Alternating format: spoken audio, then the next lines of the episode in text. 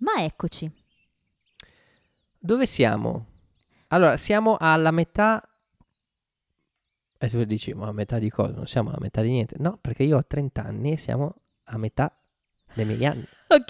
Siamo perché... alla puntata numero 15. Sì, di Rossi, Stupa and Friends. Come ti chiami? Rossi. Rossi. Rossi, Stupa and Friends. Puntata numero 15 in cui parleremo di The One with the Stoned Guy. Episodio. È l'uomo di pietra praticamente. Sì, è vero che sembra anche quello. No, è lo strano ospite, perché in italiano è uno strano ospite. Puntata... Ho avuto un flash di uno strano ospite. Attenzione, anche questa dovrebbe essere una roba molto anni 90. Un Dylan Dog.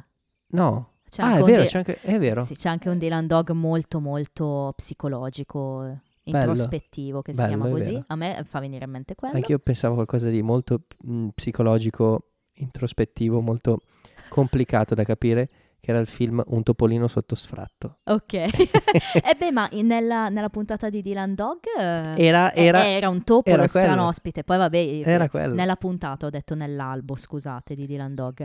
È un'altra grande passione che abbiamo in comune io e Andrea. Prossimo podcast. Sì, su sta cosa avremo molto da discutere. La mia vena per Dylan Dog si è prosciugata, credo come quella del 95% dei no lettori. Ma non è per colpa di Recchioni, è proprio una cosa mia secondo me. Perché io stavo seguendo, è stata colpa della pandemia che non mi ha fatto più andare in edicola a comprare, e ho scoperto che potevo vivere senza e non mi faceva male. Lo so, però... È un bel problema questo. No, io ho un problema molto più grave, che li compro tutti, speciali, albi, rai, no, edizioni. Io ho smesso. Durante la pandemia ho completato la mia collezione comprando anche il numero 1, cioè ero soddisfattissima, ma il problema è che io li compro e non li leggo più. Ed è ancora più grave secondo me. Sì. Ed è un peccato, perché per me, cioè, Dylan è da quando ho 11 anni che lo leggo. No, è chiaro che Dylan secondo me... sì. Ma scusate, cambiamo argomento. Diciamo la verità, Dylan ha dato il suo meglio nei primi 200-250 numeri. Senza qualche numero poi bello sparso. Secondo me qualcosa di buono Recchioni ha fatto. Sì, qualche rarità, qualche eccezione. Più di quello che pensa Rossi, secondo me. Cioè, so che Rossi lo dice, ma ne pensa 2 o 3, io ne penso magari a 10-15. Ascolta, però ci sta. Andiamo oltre Mater Morbi, non c'è altro per me. Ah, Mater Morbi è molto bello. Sì, ma è finita però, lì. No, dicevo proprio da quando è passato in mano a Recchioni. Potremmo parlare davvero tanto di questo argomento. Come siamo bravi, come siamo acculturati. Che bello spot stiamo facendo. Dylan Dog, peraltro. No, compratelo, Dylan è sempre il top per quanto mi riguarda. Può appassionare anche quello di Recchioni adesso. Ma... parliamo di Friends. Esatto, e di questa puntata trasmessa il 16 febbraio del 95, America ovviamente, invece in Italia 14 luglio 97. Beh, prima o poi luglio passerà, 14 luglio. La presa della Bastiglia. Pensa te. E non della pastiglia come in questo episodio. Che non è una pastiglia. Non è una pasticca. Dai, non è la pasticca, ma è la bastiglia.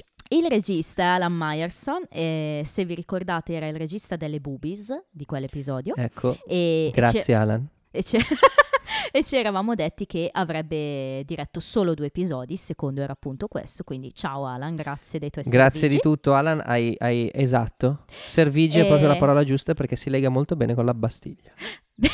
Bene, e diciamo che... È un altro episodio in cui abbiamo 3 storyline indicativamente. Anche in questo caso ce n'è qualcuna che funziona meno, qualcuna che funziona meno bene. Come sempre la scelta è tua. Allora, diamo le 3 possibili. Apriamo un sondaggio. Ok, in diretta. No, non si può. Allora, prima cosa c'è Ross che esce con la Bug Lady. Ok.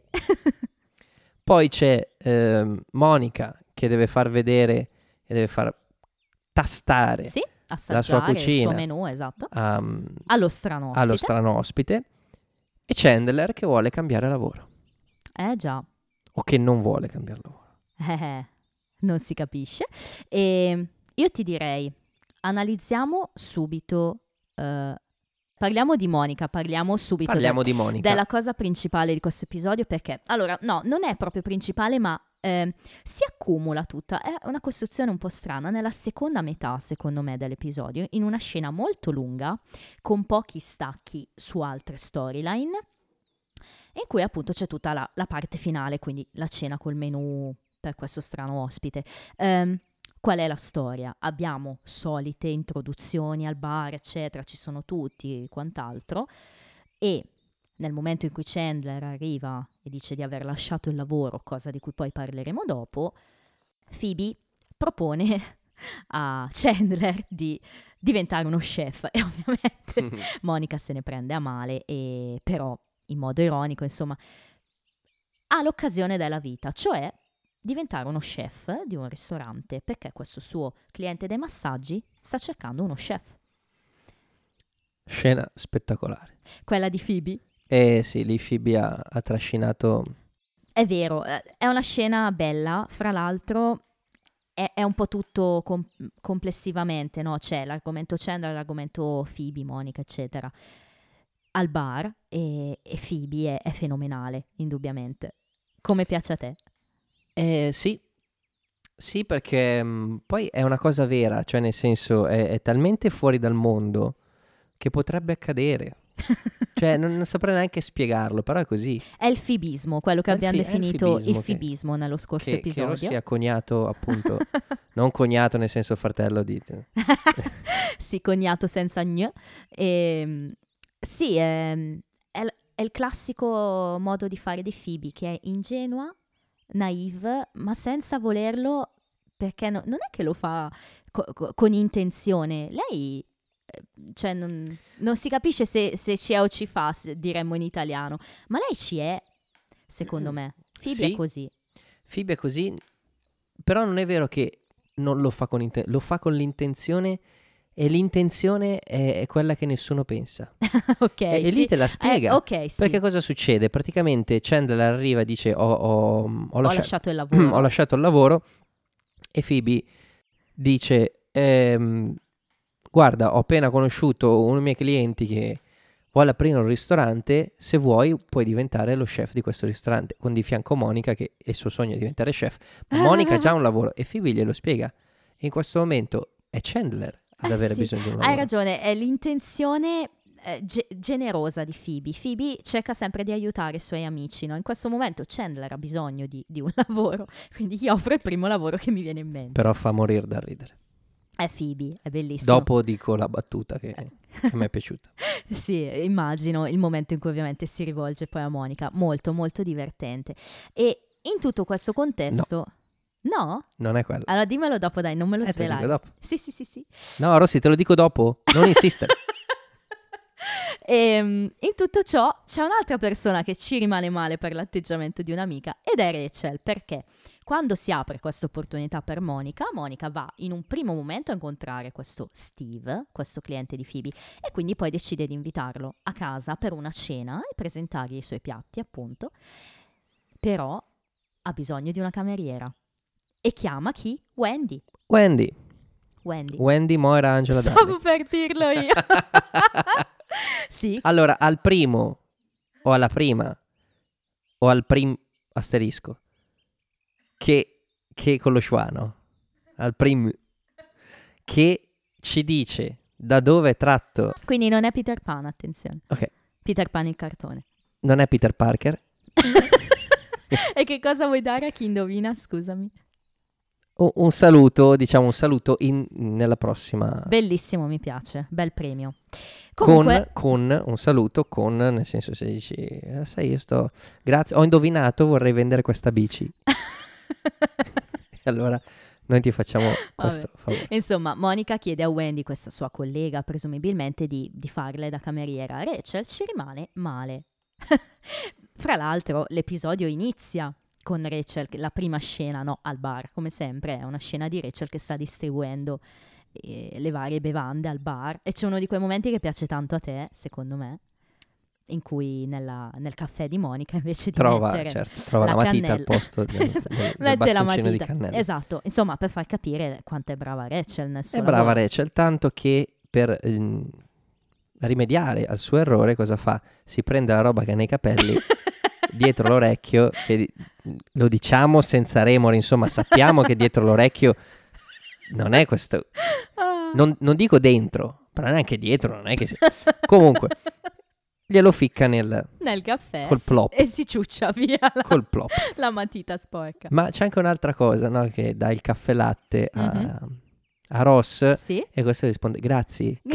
Ora sì, me lo sono annotato. Vorrei fare una breve lezione a tutti gli stranieri in ascolto e soprattutto quelli che magari lasciano la squadra dopo 2 anni e vanno al Manchester e ritornano al Manchester United. E grazie con una Z e con la pronuncia IE. Esatto, perché in inglese loro, ahimè, non la pronunciano praticamente mai la E alla fine della frase, quindi invece di dire grazie dicono grazie. E fra l'altro ho tradotto in italiano con merci, per rendere un po' l'idea del fatto che abbia usato una parola straniera. Bello, mi è piaciuta la scelta, diciamo. È un po' come Pablo che è diventato spagnolo. È un po' come amuse-bouche. Esatto. No, amuse-bouche. Vabbè. Volevo spiegare il riferimento a Cristiano Ronaldo. Sì. E quindi vabbè, Rachel, che già abbiamo visto... Ma aspetta, ma lo sai che, scusami, lo sai che una volta dopo un concerto avevamo fatto questo coso in acustico e eravamo io, Andres e Giorgi e c'erano un po' di gruppi e andando via abbiamo fatto i complimenti a un ragazzino che aveva suonato. Sto qua ci guarda e ci fa grazie ragazzi. E adesso se sento grazie ragazzi. Bell'aneddoto. Ok, puoi far ripartire il countdown. No, lo lascerò assolutamente. No, dicevo che i sceneggiatori ancora una volta in modo intelligente ci hanno ricordato che Rachel non è una cima nel suo lavoro. Quindi in parte capiamo perché Monica non abbia chiesto a lei. Lei dice è una serata importante per me, può dare una svolta alla mia vita, voglio un certo livello di professionalità. Però Rachel non di meno ci rimane male. E non lo so, c'è mai capitata una situazione del genere? Così che sai che c'è il tuo amico che fa quella cosa, magari vorresti qualcosa un pochino più di... Ma sì, a me probabilmente è capitato e ci sono anche rimasta male. Sono cose, situazioni che possono capitare. Eri dalla parte di Monica o dalla parte di Rachel? No, forse dalla parte di Rachel, però magari dentro di me mi rendevo conto che l'altra persona avesse ragione, perché magari c'era qualcuno più dotato di me per fare una certa cosa, più preparato, eccetera. Per non parlare di quante volte non mi hanno eletto rappresentante di classe, io ci rimanevo male, però probabilmente c'era chi era più empatico nei confronti degli altri, non lo so, magari io ero troppo sfacciata, insomma, a pensarci adesso posso capire tutte le motivazioni, quindi in questo caso capisco Monica. Però se devi essere rappresentante di classe devi scassare le palle, non può essere tu rappresentante, non devi rappresentare i tuoi compagni, devi andare dai professori a spada tratta e combattere, che io facevo in realtà. Quello. Vabbè, chiusa parentesi triste. No, aspetta un attimo. Mandiamo, scriveteci voi che ci ascoltate, tu che ci ascolti, ti è mai capitata una situazione del genere? Non siamo mica... Sei stata Monica o sei stata Rachel in questa situazione? Bello, mi piace questo secondo sondaggio, rubrica Cuori Solitari. No, anche gente sposata, non è che... No, diciamo... Sì. È un sondaggio per chiunque. Però ci posta, perché è curiosa questa cosa, no? Sai, io ti conosco, però io vorrei andare da uno e dire guarda, ho bisogno di un cantante. Bene, ciao, eccomi, il mio miglior amico è cantante, sì, ma uno bravo, allora... No, ma cioè, allora, fra l'altro, sì... Sparato a caso, No, però anche nel campo musicale, secondo me, può succedere. Perché anch'io mi sono messo... Cioè, penso, certo. Io non so se è mai successo che qualcuno mi abbia preso in considerazione per un gruppo, però magari hanno pensato, no, c'è stupido, chiediamo a lui... se conosce dei cantanti. È vero. Sai quante volte me l'hanno chiesto. O come musicista, o come... Sì, no, hai ragione. Che è una situazione un po' all'Aldo, Giovanni e Giacomo, no? Quando devono trovare il terzo per fare la tripla coppia e dicono Giovanni, non è che conosci qualcuno? Esatto. Beh, però devo dire che a Monica poi questa situazione si ritorce un po' contro, perché alla fine cosa succede? Che Wendy le dà buca, quindi deve per forza di cosa assumere Rachel, anche se le ricorda che lei era lì per aiutarla, no? Le ha dato un tetto sulla testa quando è scappata dal matrimonio, eccetera, però comunque alla fine le offre $20 l'ora. $20 all'ora. Sono tanti, $20 all'ora. Sono tanti, soprattutto secondo me nel 95, sono parecchi, e... Però vabbè, alla fine, insomma, il tutto per arrivare alla situazione finale dell'episodio e quindi all'arrivo del grande ospite. Chi è? L'ospite è tal... Steve, che si chiama? Me l'hai detto prima. John Lovitz, famoso per aver dato voci a diversi personaggi dei Simpson, in inglese ovviamente, e fra cui Artie Ziff. Tu probabilmente sai di chi parlo. Allora, Artie Ziff, e giuro che non l'ho preparato, sto ripescando nella mia memoria, Artie Ziff dovrebbe essere una vecchia fiamma di Marge. Ok. Tu lo sai o no? Quello con gli occhiali? Mi sa di sì. Ho capito. Ma è apparso solo in una puntata? No, in più di una. Perché io ho cercato su solito IMDB, la mia fonte di conoscenza, okay. Più di una, non ha doppiato solo Artie Ziff, anche altri. E pensa che io l'ho vista quella puntata, è quello che è diventato milionario, sì, tipo che poi la invita a cena, quella sera in cui ha ripensamenti su Homer, no? Insomma... Beh, quale puntata non ha ripensamenti su Homer? Esatto, però oltre a ciò... Lui ha fatto tantissimi film e telefilm ed è stato anche un personaggio del cast del Saturday Night Live dall'85 al 90, insomma, quei periodi. Il Saturday Night Live, la corrispondenza in italiano cosa potrebbe essere? Colorado. Sì, o il Costanzo Show, non lo so. Oddio, no, deve far ridere, dai. Però non abbiamo il comico, no, è Fiorello, stasera pago io, non lo so. Però c'è da dire una cosa, se si guarda Saturday Night Live... Non sempre fa così ridere. No, vabbè. Poi, perché comunque un po'... Dipende anche dalle interviste che facevano, sì, da una serie di cose. No, beh, con l'ospite, ok, però sai, ci sono tantissimi sketch. Sì. E il fatto è che deve essere sempre presente, cioè molti sono anche stanchi o tirati. Vabbè, poi era tardi, insomma. Comunque, John Lovitz, molto famoso in America. Perché dico questo? Perché c'è un tripudio quando entra in scena. Lo conoscono tutti, indubbiamente, e... Non si può non dire che rubi la scena. È bravo. Sa fare il suo lavoro. Stavo per dire le stesse parole. Sa fare bene il suo lavoro. E fra l'altro in America capiscono bene la sua comicità perché sono abituati a vederla. Quindi ogni frase che lui dice è divertente. Quando dice dammi una sculacciata e chiamami Judy, l'ho tradotto in italiano. In italiano poi è diverso, ma in inglese dice questo. Divertentissimo la delivery. Fenomenale. È delivery, sì, perché poi... È tutto delivery, ma fra l'altro a me piacerebbe sapere, è una cosa che non ho trovato nei trivia, ma davvero mi piacerebbe sapere quanto è stato improvvisato. Sai cosa mi sembra tanto improvvisato? Quella degli orsetti. Degli orsetti che poi gli lancia i Sugar Rose. Sì, come salvagente. Sarebbe davvero interessante sapere se si è improvvisata, anche perché sembra quasi che mentre litigano si apra la busta degli orsetti, sì, per sbaglio, quindi non lo sappiamo se... Secondo me è tutto improvvisato. Può essere. Anche quando fa cadere per terra e lui va a rubare una di quelle cose. Esatto, sì. Potrebbe essere, purtroppo non lo so, devo ammettere che non tutto è reperibile online, insomma, qualche piccolo segreto Friends ce l'ha. Però se mi dai 2 secondi recupero il numero di John Lovitz e lo chiamiamo. E quindi sì, bellissima scena. Devo dirti anche questo, che guardando questo episodio per prepararci a questo podcast oggi, l'ho rivalutato tantissimo. Probabilmente la lingua inglese mi ha aiutato a capire lui, l'attore, leggere il suo background artistico, e l'ho apprezzato molto perché in italiano questa è un'altra scena cringe. Sì. Te lo dico. Mi viene da ridere perché Andrea mi ha detto che non è preparato sull'italiano. Oggi non sono preparato. È cringe per un motivo: non c'è mezza risata, e quindi sembra che questo sia uno psicopatico sostanzialmente, che è il problema di tutte le puntate finora, cioè nel senso che ci sono delle cose che hanno bisogno di una risata. Assolutamente, ma di una risata spontanea, neanche di una risata finta. Perché... Sì, è vero. Allora, quella finta aiuta, Aiuta comunque, ne abbiamo già parlato, però la spontaneità del pubblico in questa scena secondo me è proprio ciò che fa da collante a questi 4-5 minuti di John Lovitz, quindi è proprio un peccato che in italiano si perda. Guardatela in inglese questa perché merita.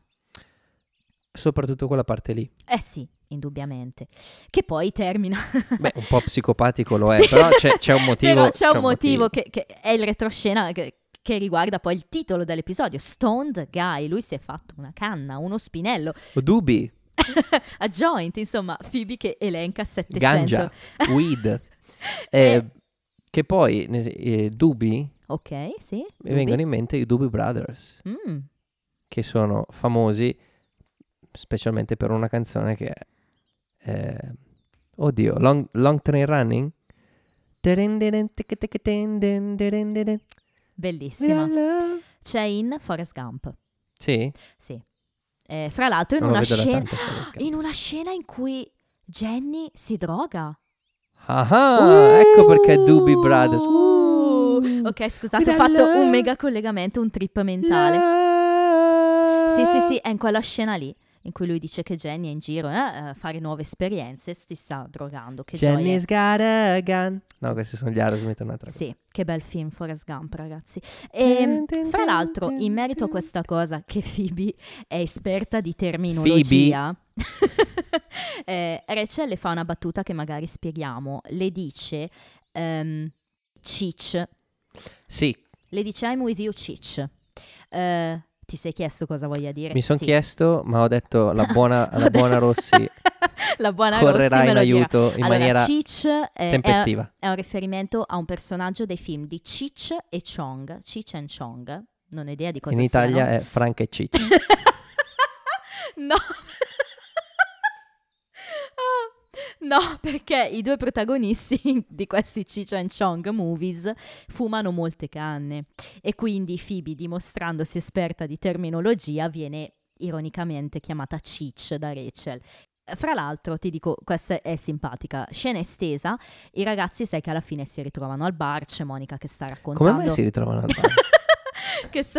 che sta raccontando com'è andata la cena, eccetera. La consolano, Rossa la consola, come sempre abbracciandola, questo rapporto sempre intimo fra i due fratelli e sorella. Beh, però qui ci sta. Sì, dai, che lui è sempre molto tenero quando Monica è giù di morale, però lei ci dice nella scena estesa che Steve ha anche mangiato una calamita e quindi l'hanno portato al pronto soccorso. Quindi la serata di Steve è finita così. Divertente, è un peccato Steve. Che l'abbiano tagliato questo dettaglio. E Rachel chiede a Monica se la pagherà per tutte e tre le ore che ha fatto, quindi tagliato anche questo piccolo finale. $60, eh? Eh sì, interessante. E quindi vabbè, Steve. Secondo me non li guadagna in una giornata $60, Rachel. Mi sa di no. Steve, che alla fine, diciamo, si trova sul lettino dei massaggi di Phoebe, che si vendica un po' del suo essere stato così, insomma, negativo nei confronti di Monica. Torniamo all'inizio. Ok. Oh, let's go back to the start. Oh, che meraviglia. Torniamo a quando i Coldplay scrivevano queste canzoni. Questo un po' prima dei Coldplay. Chandler, che dicevamo appunto... Insomma, vuole cambiare lavoro. Sì. Perché dopo 5 anni si accorge che non è il suo o che non vuole diventare un data guy. Già, perché nel suo cubicolo, il mitico cubicolo, dicendo che a questo punto avrà intuito l'ultima volta che si vedeva, viene contattato dal suo capo che lo promuove, lo vuole promuovere, ma lui si licenzia. Dice, no, io non voglio, I quit. Si licenzia, cioè se ne va proprio, decide di lasciare il lavoro, da cui poi tutta la scena con Phoebe, un po' surreale e divertente. Ma proprio è una crisi esistenziale questa di Chandler. Credo che tutti ci siamo prima o poi passati. Cioè, o ci stiamo passando. Realistica. No, adesso non... Cari colleghi, non caro capo, io non è autobiografia. No, però è molto verosimile. Stiamo parlando, ricordiamo, di ragazzi vicino ai 30 anni. Chandler si rende conto, forse davvero per la prima volta, che doveva essere un lavoro temporaneo, questo dell'analista di dati, come lo vogliamo chiamare, insomma. E quindi dice, no, io non voglio fare questo, ho sempre pensato di dover fare qualcosa di più creativo, di più cool. cool, esatto. Dice cool proprio. E il problema è che lui non aveva in mente cosa diventare, no? Esatto. Lui si riferisce ai Friends meno Rachel. Sì. Che sanno cosa vogliono. Che sanno cosa vogliono, che avevano un sogno. Dopo. Ok. ci torniamo ragazzi, rido già anch'io. E niente. E quindi lui va da questo consulente della carriera. Career consultant a go. Divertente questa qua in inglese. E la cosa figa, perché è davvero bella, è che dopo ore e ore di test eccetera eccetera lui scopre di essere esattamente quello che è. Esattamente. Cioè un data analyst. Esatto, di dover fare quello. Fra l'altro, l'abbiamo un po' bypassata, però il tutto inizia con Chandler che dice: io non voglio diventare uno di quei, come dire, capi che stanno tutto il giorno fino a tardi in ufficio a lamentarsi del WENUS. In italiano. She's got it. The baby she's got it. I'm WENUS. Quella del WENUS, in italiano pene, tradotto divinamente, ammettiamolo. WENUS, che è acronimo di Weekly Estimated Net Usage Systems, in italiano è diventato pene, percentuale, espansione e numeri elaborati. Carina, dai, hanno fatto una bella traduzione, perché WENUS non era facile da rendere, perché non è che è proprio esplicitamente un riferimento all'attrezzo maschile, però va in quella direzione. Va in quella direzione perché dovrebbe essere winner, l'attrezzo, sì, no? Ovviamente fa ridere, insomma, il richiamo. Esatto. È in italiano pene. E alla fine, appunto, dicevamo, Chandler invece scopre che come lavoro dovrebbe fare proprio questo, e quindi ci rimane un po' male. Molto male. Comunque, il capo gli sta dietro, gli rompe le balle e lo convince con un'offerta irrinunciabile. Ecco, poi torniamo alla scena e a quant'altro succede prima, però effettivamente il capo gli offre davvero una super promozione, tante cifre, inizia a sparare probabilmente cifre a raffica. Questo probabilmente sa che Chandler non solo è in gamba, ma secondo me gli piace, lo diverte Chandler, che gli dice: non è divertente rubare le penne a casa propria. Insomma, per me quest'uomo apprezza molto l'ironia di Chandler, quindi lo vuole con sé, e alla fine lui capitola, accetta, quindi al diavolo i miei sogni, accetta, ci sta, perché poi porta Phoebe nel suo nuovo ufficio ed è anche esaltato all'idea. E mi è piaciuta questa... Il legame, Chandler. Il legame... Ti sei chiesto perché proprio Phoebe? O comunque hai detto, ma... Lo farei anch'io con Phoebe, nel senso è...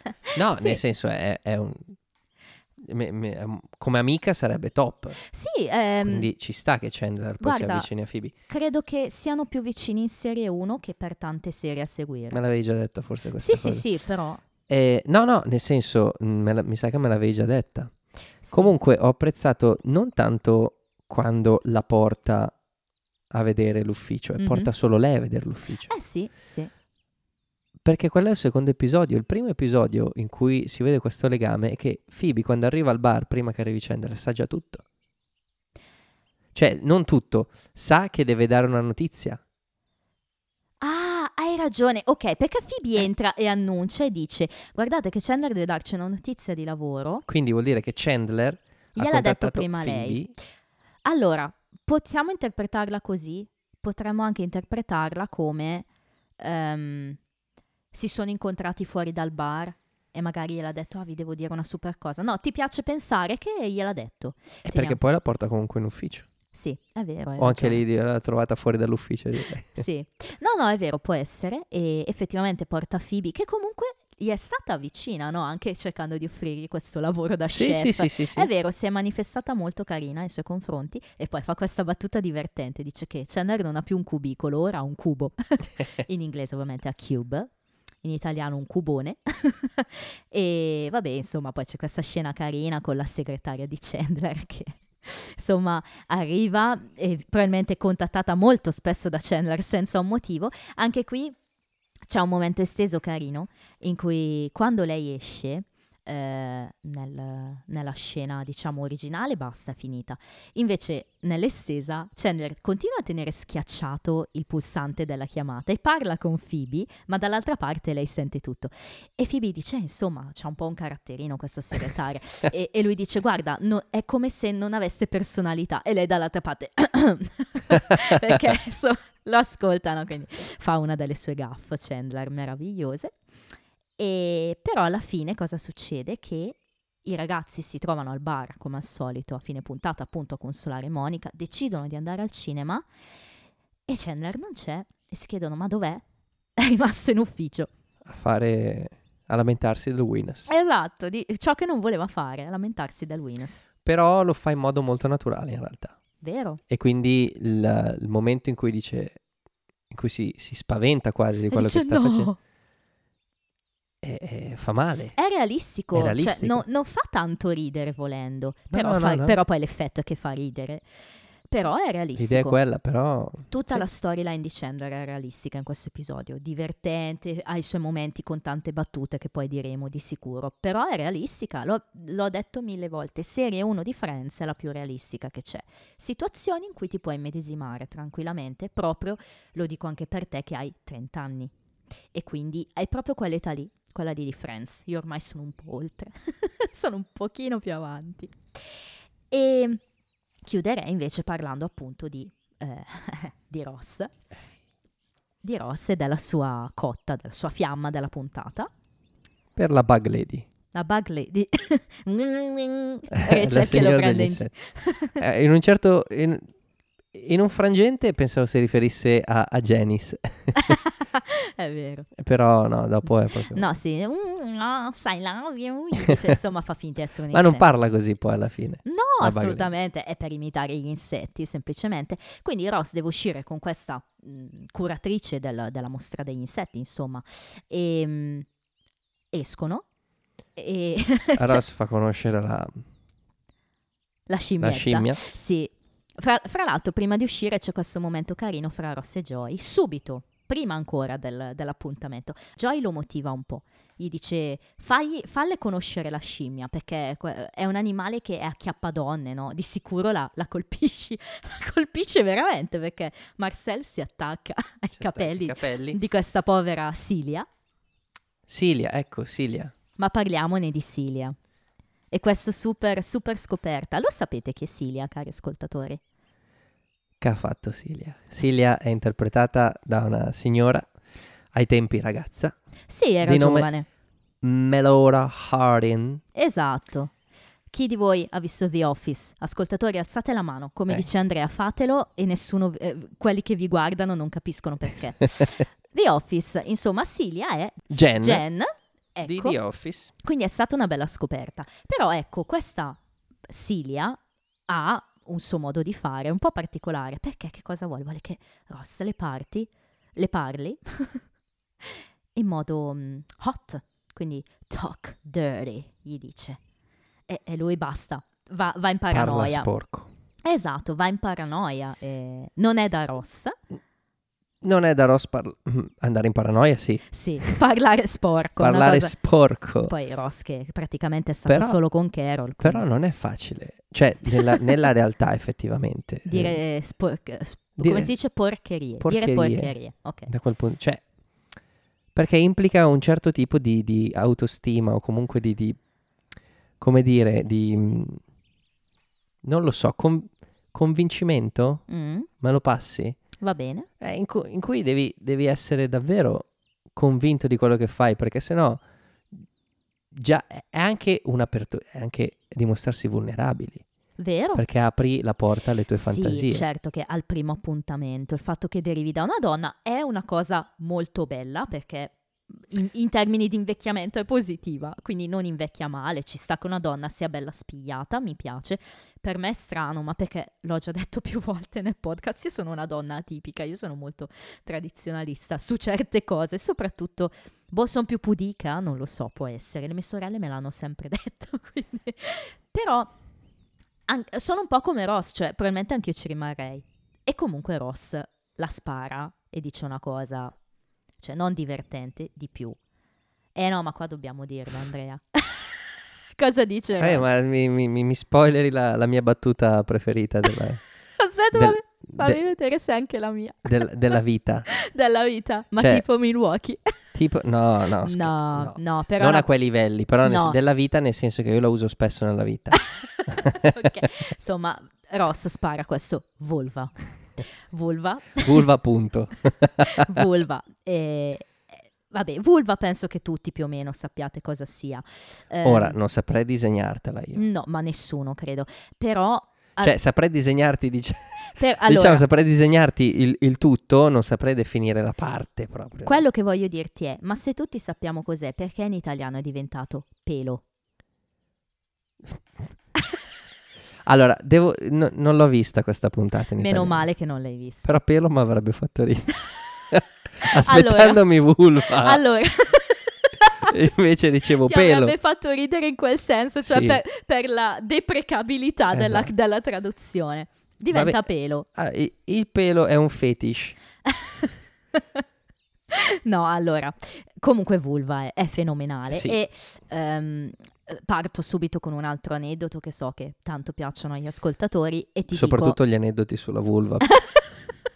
E ti dico che anni dopo hanno fatto tutta una serie abbastanza recente, adesso nel 2021, le hanno fatte credo nel 18-19, di interviste a varie guest star di Friends, fra cui anche lei, che io all'epoca non sapevo chi fosse, quindi non sapevo fosse così importante come guest star, e dice, io mi ricordo di quella puntata di Schwimmer che mi guarda, insomma mi dice questo vulva, me lo butta lì, improvvisato, secondo lei, non lo so io, probabilmente sì, e lo ricorda come una roba fenomenale, cioè sia per lui, per l'attore, sia per la comicità, per la battuta. Quindi è abbastanza bella questa vulva, insomma.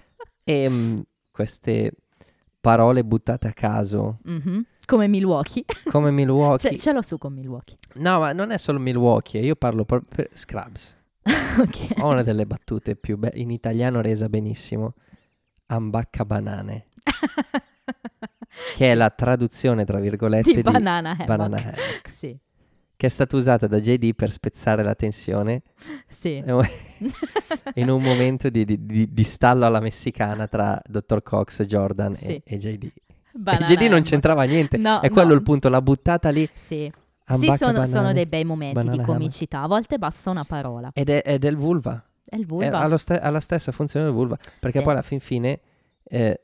della vulva, è un altro discorso, del termine vulva utilizzato in quel modo lì, sì, perché alla fin fine Ross sa già di aver aspettato troppo per poter dire qualcosa, quindi sì, la prima è come se fosse, ma neanche la prima cosa che gli viene in mente, la prima cosa hot che gli viene in mente è strana quella, perché lui davvero ha aspettato troppo. Sì. Quindi qualsiasi, anche se avesse detto la cosa più hot del mondo non sarebbe andata bene. È vero, forse hai ragione. Aveva perso il momento. Poi ti dico però, nella mia testa Ross, essendo così letterato, studiato come diremmo, magari ci sta che abbia detto vulva e non un'altra parola più, come dire, terra, no? Come no vabbè, ma Però aspetta, non è questione di... Perché tu quando... No, non so spiegare. Infatti, questo è il motivo per cui non guardo i porno italiani. Ok. Bene, chiuso la parentesi. No, ma vulva. È vero, perché in italiano perdi tanto. Vabbè, ci sta. Perdi tanto. Guadagni in pilu, probabilmente. Più pilu per tutti. Esatto. Dicevamo, ciao Antonio. Che ci ascolti sempre. Allora, dicevamo che questo vulva conduce, o il pelo appunto, a questo dialogo meraviglioso fra Joy e Ross. È secondo me una scena memorabile. Insomma, Joy dice a Ross, se non riesci a parlare in modo hot con lei, con me, non lo puoi fare neanche con lei, quindi fai delle prove, parla con me, prova a dirmi qualcosa di sporco, insomma. E Ross all'inizio assolutamente non vuole saperne, però poi si lascia trascinare, no? Mentre mangiano... Bravo Joy a trascinarlo, perché... Sì, ma Joy lo fa con appoggio, con trasporto. Sì. Perché è un suo amico Ross, vuole dargli una mano, è bravo con le donne, lo vuole aiutare. La cosa divertente di questa scena per me è che loro stanno mangiando. questa scena, io continuo a vedere loro che masticano, è troppo divertente. Da un lato quello che ascolta e inizia a dirgli dillo, say it, lo spinge a parlare, e Ross dall'altro è tutto restio che non sa cosa dire, insomma poi tira fuori qualche frase, vorrei leccarti, cose, insomma vorrei sentirti tremare, si inventa in inglese, finché appare Chandler. Il momento in cui esce da quella porta, cioè che si sistema, no, ascolta, muove volutamente la mazza da hockey che c'è, sì, per farsi sentire, questi si girano. No, è una scena non costruita bene di più. Aspetta, non lo sai che più che costruita bene, io dico che sono proprio loro tre fantastici. L'alchimia perché non ridono. E infatti guarda, la mia nota è questa. È un mistero come abbiano fatto a portarla a casa. Questa è la mia nota. Perché Chandler può ridere, è lì apposta. Sì, è molto naturale. Loro due lo sanno che c'è lì Chandler. Certo. Come attori. I due attori lo sanno. Lo sanno. E il bello è che aspettano le risate del pubblico ogni volta per intervenire e continuare, no? Perché Schwimmer lo senti che sta aspettando che il pubblico smetta un po' di ridere.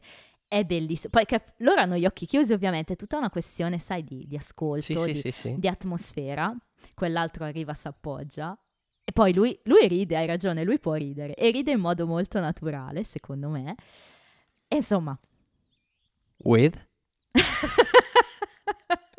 troppo bella, sì, quello poteva essere tutto un momento mio preferito della puntata, però vabbè, è troppo banale, però scena bellissima, tant'è che poi Chandler dice insomma, no, ragazzi, speravo che vi metteste insieme, insomma bella battuta. Diciamo che questa è sicuramente una delle scene migliori della prima stagione che hai visto finora. Sì, ma secondo me il livello proprio della risata sotto ti fa capire che sì, hai ragione, sono d'accordo assolutamente. E vabbè, ci ho detto insomma come finisce fra Ross e questa tipa. Potevano anche non dircelo, sai, nel senso, questa scena è talmente così, un punto di vetta, che quasi non ti interessava, no? Come poi scollinava. Ti dimentichi di... Vero? E tant'è che non si vede più Silia. Ross semplicemente poi al bar con Joy ci racconta che è stato bravissimo, si è inventato storie strane, robe assurde, però erano talmente stanchi di parlare sporco che si sono coccolati di nuovo e basta, la storia finisce così. C'erano anche dei villagers a un certo punto. Dei villagers che però in italiano sono i pirati, e vabbè, però sì. Beh, i pirati mi piacciono. Ti piacciono? Piacciono molto. Insomma, ripeto, la conclusione della storia è quasi superflua, il clou è quella scena lì, insomma. Molto molto bella. Battute? Sì. Battutiamo, ma in realtà ne ho poche a sto giro, eh. Anch'io. Ne ho quelle... Allora, anzitutto, partiamo da quelle che non sono... che mi sono piaciute ma non sono il top. Dimmi. Brand Song. Attenzione, non è una canzone ma è un film. Ok.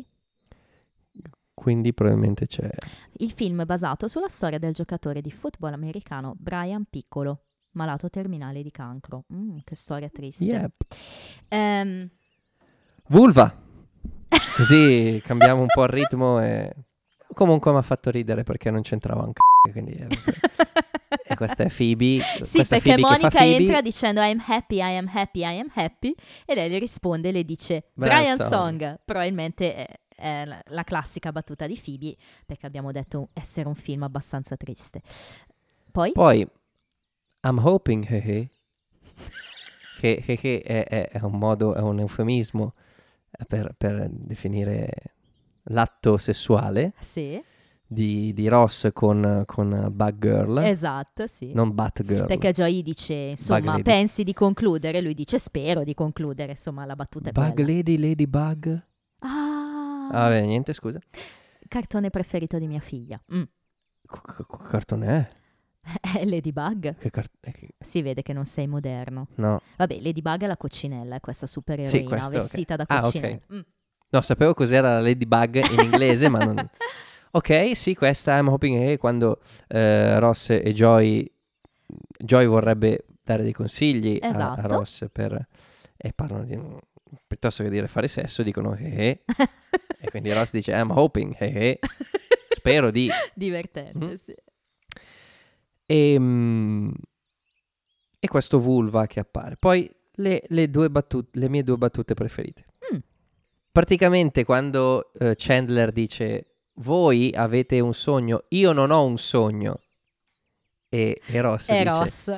Ah, the lesser known I don't have a dream speech. Mamma mia, quanto riso. Il meno conosciuto, io non ho un sogno. Il discorso, esatto. Io non ho un sogno. Sì, lui si riferisce. In italiano il riferimento a Martin Luther King è chiaro, perché lui risponde dicendo qualcosa del tipo ah, insomma, Martin Luther King, le famose parole Martin Luther King, una battuta del genere.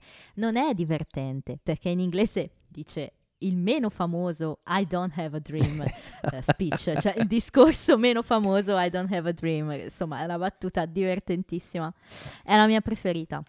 Ok, sì. ci sta. A parte vulva è storica, è top, però vulva, è la mia preferita. Vulva è un espediente. Sì, vabbè, ci sta come battuta, ma secondo me è troppo più grande per il singolo episodio. Sì, è vero.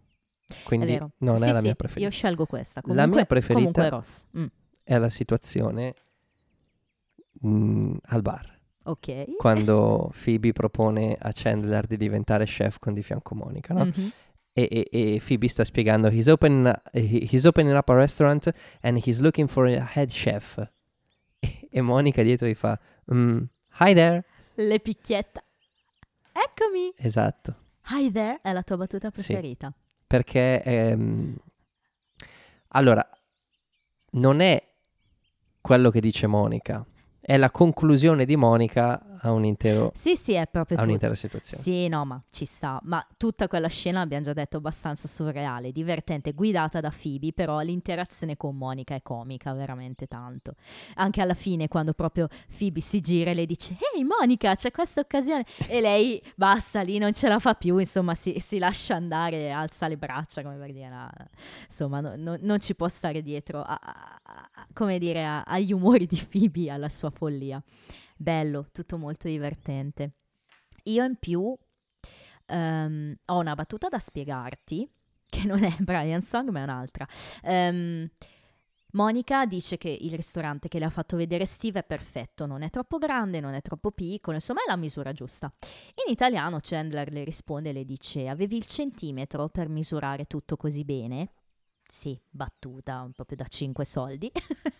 In inglese invece è una battuta complessa, dice was it formerly owned by a blonde woman and some bears? Ecco, che tradotto chiaro.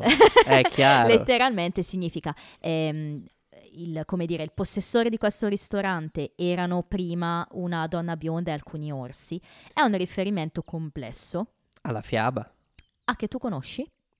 Famosissima. Io non la conosco. Davvero? No, la fiaba Goldilocks and the Three Bears. Sì, quando che c'è questa... Adesso te la racconto. Dai. Non addormentarti però.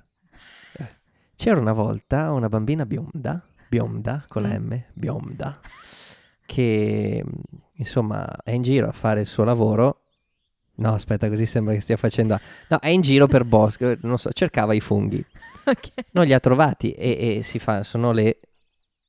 fa una cerca. Sono le 2:10 di notte. Sì. Caspita, come passa il tempo quando cerco i funghi.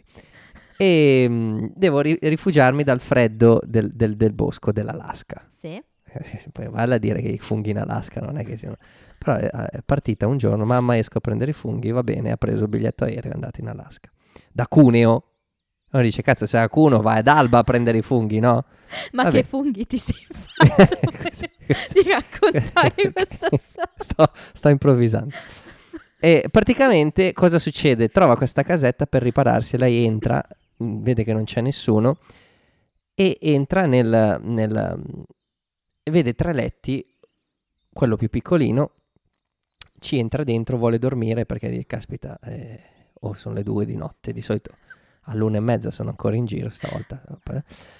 E bambina ha 8 anni. 8 anni e 2 mesi. Siamo a febbraio. Quindi lei compie gli anni a Natale. Praticamente cosa succede? Che lei entra nel lettino più piccolo e di no, non ci sto bene qui, cioè mi escono i piedi dal lettiera. Sì. E cosa fa allora? Niente, cambia letto e va in quello più grande. Sì. Dice, guarda, entra nel letto più grande e dice no, non ci sto bene, cioè troppo proprio grande. E va nel letto medio. Sì. Nel frattempo tornano i proprietari, che sono tre orsi. Mm-hmm. Allora c'è papà orso vestito da tirolese, perché c'è l'Oktoberfest lì vicino.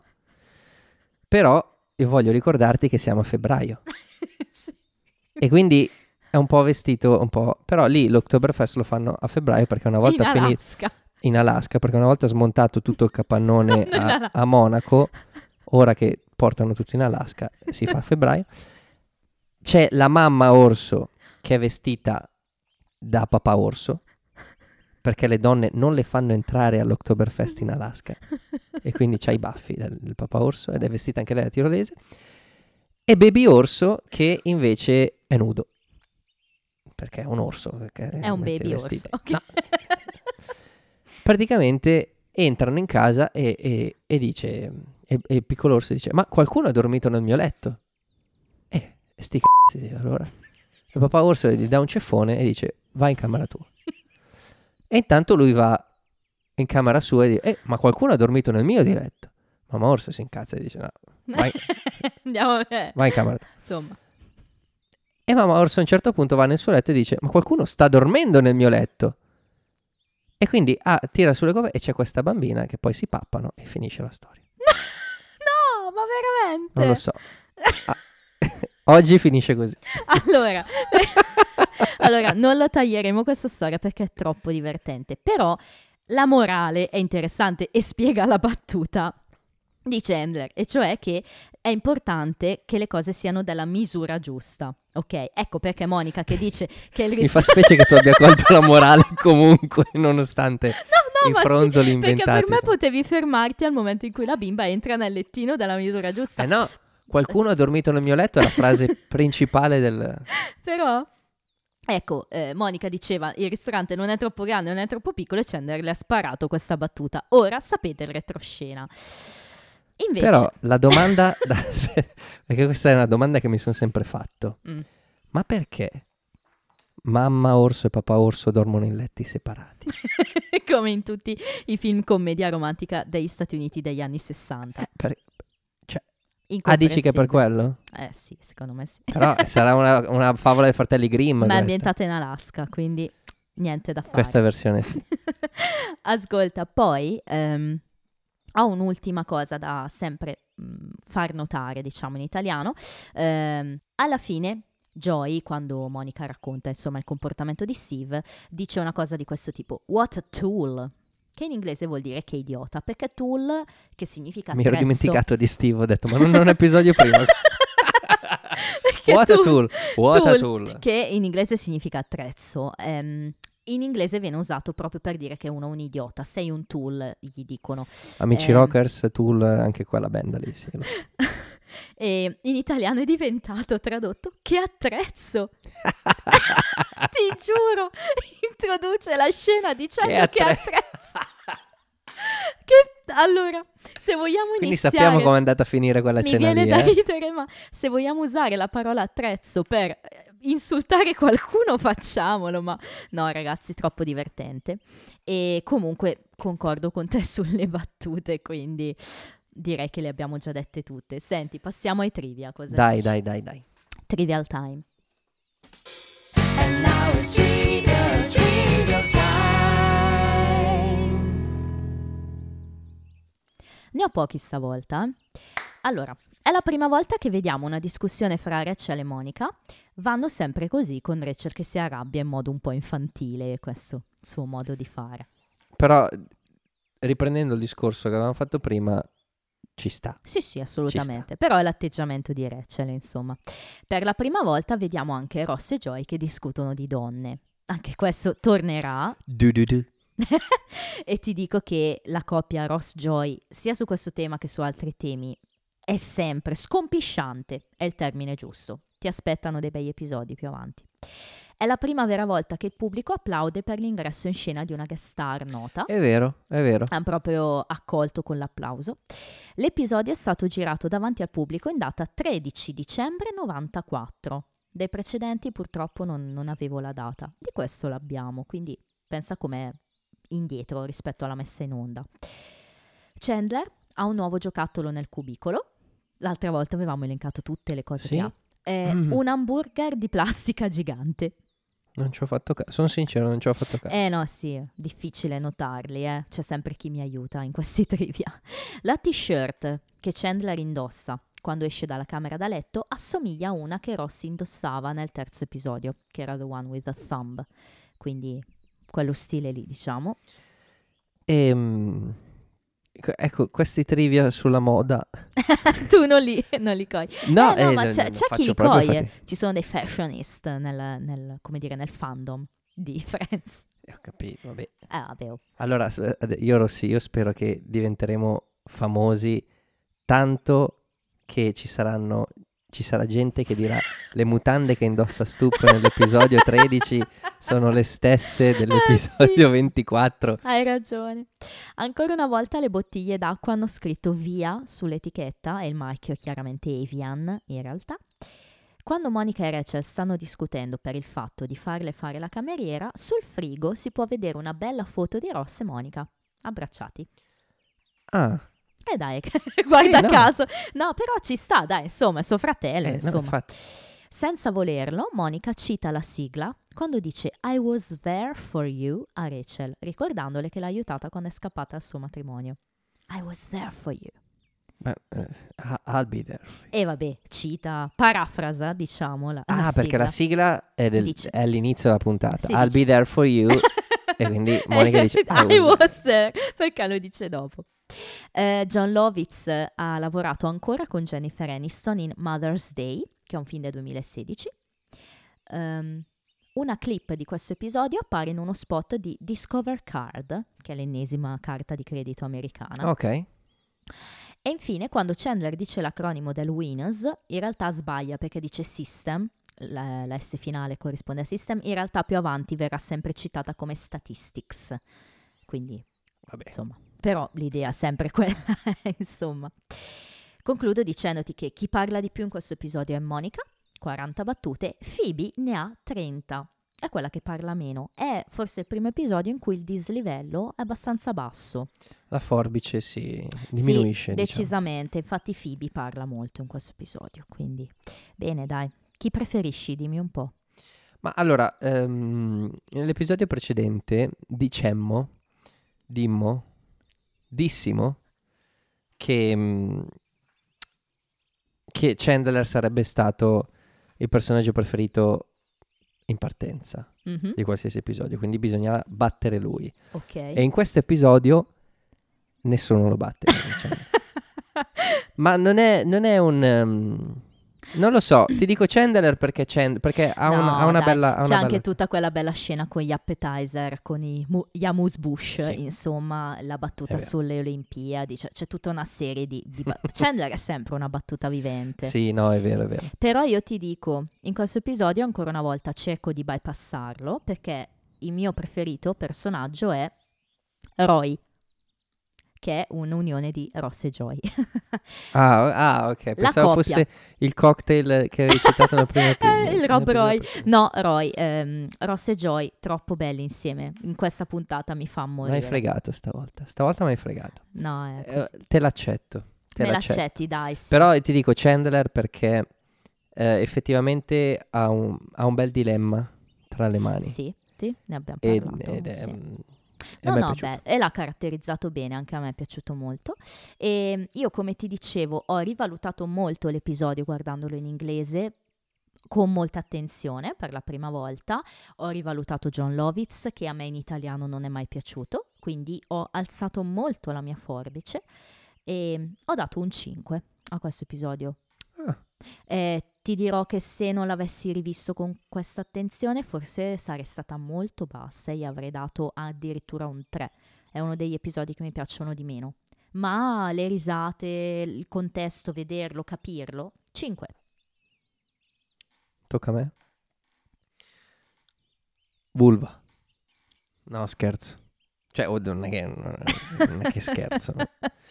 No, do un 4 su 6. Dai. Su 7. Buono. 4 su 6. Aspetta, ho sbagliato a scrivere. 4 su 7. Perché comunque mi ha divertito, anche se secondo me le plotlines non sono così coinvolgenti, a parte quella di Chandler. No, bravo, non è così accattivante, e anzi anche tutta la storia dello strano ospite, ripeto, non è mi è mai piaciuta. È una scusa per invitare John Lovitz. Per avere forse un primo grande ospite che, ripeto, fino a un po' di tempo fa non sapevo neanche bene come interpretare, adesso lo interpreto meglio, però capisco perfettamente il tuo 4 e lo capisce anche il pubblico, che dà in media 8,2 all'episodio, e quindi si posiziona intorno al 14° posto. Direi che è bassa, media bassa classifica. Bene, cosa ci attendiamo dal prossimo? Ha una cosa particolare il prossimo episodio, si chiamerà The One with the Two Parts, parte 1. E qui c'è... Secondo te cosa significa? Significa che alla fin fine la bambina bionda non viene mangiata del tutto. Divisa in due parti. Viene divisa in due. Oddio, no, non essere critico. Una la mangiamo stasera. E una. Rido perché sto già pensando a che titolo dare a questo episodio quando lo pubblico. No, però... Ovviamente è un episodio diviso in due parti. Come abbiamo già detto in Friends, c'è questa cosa bella che i titoli degli episodi ti dicono già di cosa parlano. E in questo caso non ci hanno neanche pensato, ti hanno detto è l'episodio in cui ci sono due parti. E infatti ci saranno parte 1 e parte 2, e stiamo ipotizzando, cari ascoltatori, di trattarle in un'unica lunga puntata, quindi potremmo anche buttarvi lì due episodi insieme. È sensato, no? Cosa dici? Sì. E no, nel senso che non lo so se è sensato, devo ancora vederlo puntato. Hai ragione. Allora, e ti dico già che forse non è sensato. Perché effettivamente no, è sensato, e ti spiego perché. Perché ci saranno dei fili conduttori fra le due parti, mentre ci saranno delle storie diverse in certi casi. Però, sai, quando c'è un due parti, a me viene in mente sempre il finale di una stagione, oppure episodi come questi. In Friends capiteranno ogni tanto episodi a metà stagione divisi in due parti. Può valer la pena. Perché sai, c'è un arco temporale, c'è una storia che inizia, che si conclude nella puntata dopo, ci può stare, perché comunque ha un senso discutere tutto insieme. E si chiamerà in italiano Vivere Intensamente. Bello. È un nome molto... Bel titolo. Mi chiedo da cosa l'abbiano tirato fuori. Ne parleremo la prossima volta, quando vedrai intensamente queste due puntate.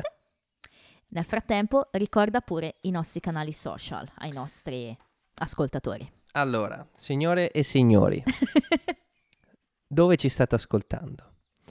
Ve lo dico perché magari ci state ascoltando su una piattaforma e magari potreste ascoltarci su un'altra piattaforma, molto più comoda. Esatto. Poi, diciamo, che non fa fare di cambiare, va bene, guarda dove so. Però intanto ve lo dico, perché magari dice, vi sto ascoltando su Spotify. Esatto. Ma non siamo solo su Spotify, siamo anche su Apple Podcast, siamo su Google Podcast, sì. Siamo su Amazon Music, e poi potete trovarci su Podbean. Podbean, il fagiolo il pod è il guscio, è il guscio del fagiolo, e il bean è il mister che sta nel fagiolo con un gesto vedete molto... vi spieghiamo. Ok, però se volete interagire con noi, e vi prego interagite, come diceva interagite sì. Su Instagram, Rossi Stupid Friends. Classico. Senza chiaro. Punti, senza virgole, senza niente. Senza punti di domanda. Siamo su Twitter come Rossi_stup, quindi Rossi_stup. E ma, poi siamo... fra parentesi, perché non ci stava il nome più lungo, mi obbligava a fare solo tot caratteri. Quindi... Perché, esatto, perché Rossi su Twitter sono 180 caratteri, perché inizialmente il titolo del podcast era Rossi Stupid Friends con... 179S. E quindi non riuscivamo. E poi abbiamo anche la pagina Facebook per voi Matusa, che usate ancora Facebook. Rossi Stup and Friends, con la E commerciale. Esatto. Come piace a voi, amanti dell'economia. Bene. Sei stato bravo. Dici? Sì, la farei sempre tu questa conclusione dei social. Dai, che mi devo sempre inventare robe nuove. Fai così, dammi un'altra fiaba da raccontare per la prossima volta. Sarà... Che la stravolgo un po'. Sì, è come la Disney che stravolge le fiabe in positivo, però, dei fratelli Grimm. Possiamo... No, beh, dai. Insomma, non puoi pubblicare una Biancaneve come quella originale, o Cenerentola. No, Cenerentola infatti, non c'entra. Non pubblicare. Ah, no, nel senso, dicevo la... Tu dici la Disney, adesso sta rifacendo tutto in live action. No, quello è un altro discorso, ecco. Che no, ti prego, non affrontiamolo perché... ma affondiamolo. Sono d'accordo. Ok, sì. Signori, dopo la fiaba è giusto che voi andiate a dormire e affondiate nei sogni. No, perché ieri sera hanno fatto Titanic in TV e Rossi ha questo brillio di politically incorrect in cui vi... Anche perché il Titanic stanno per rifare la stessa tratta. Sì, no, è tutto un live action, è tutto un reboot ormai di tutto. Quindi, anche ragazzi, del Titanic. Ributtatevi a letto. Sì, e questi sono Rossi Stup che vi dicono hasta la vista, baby.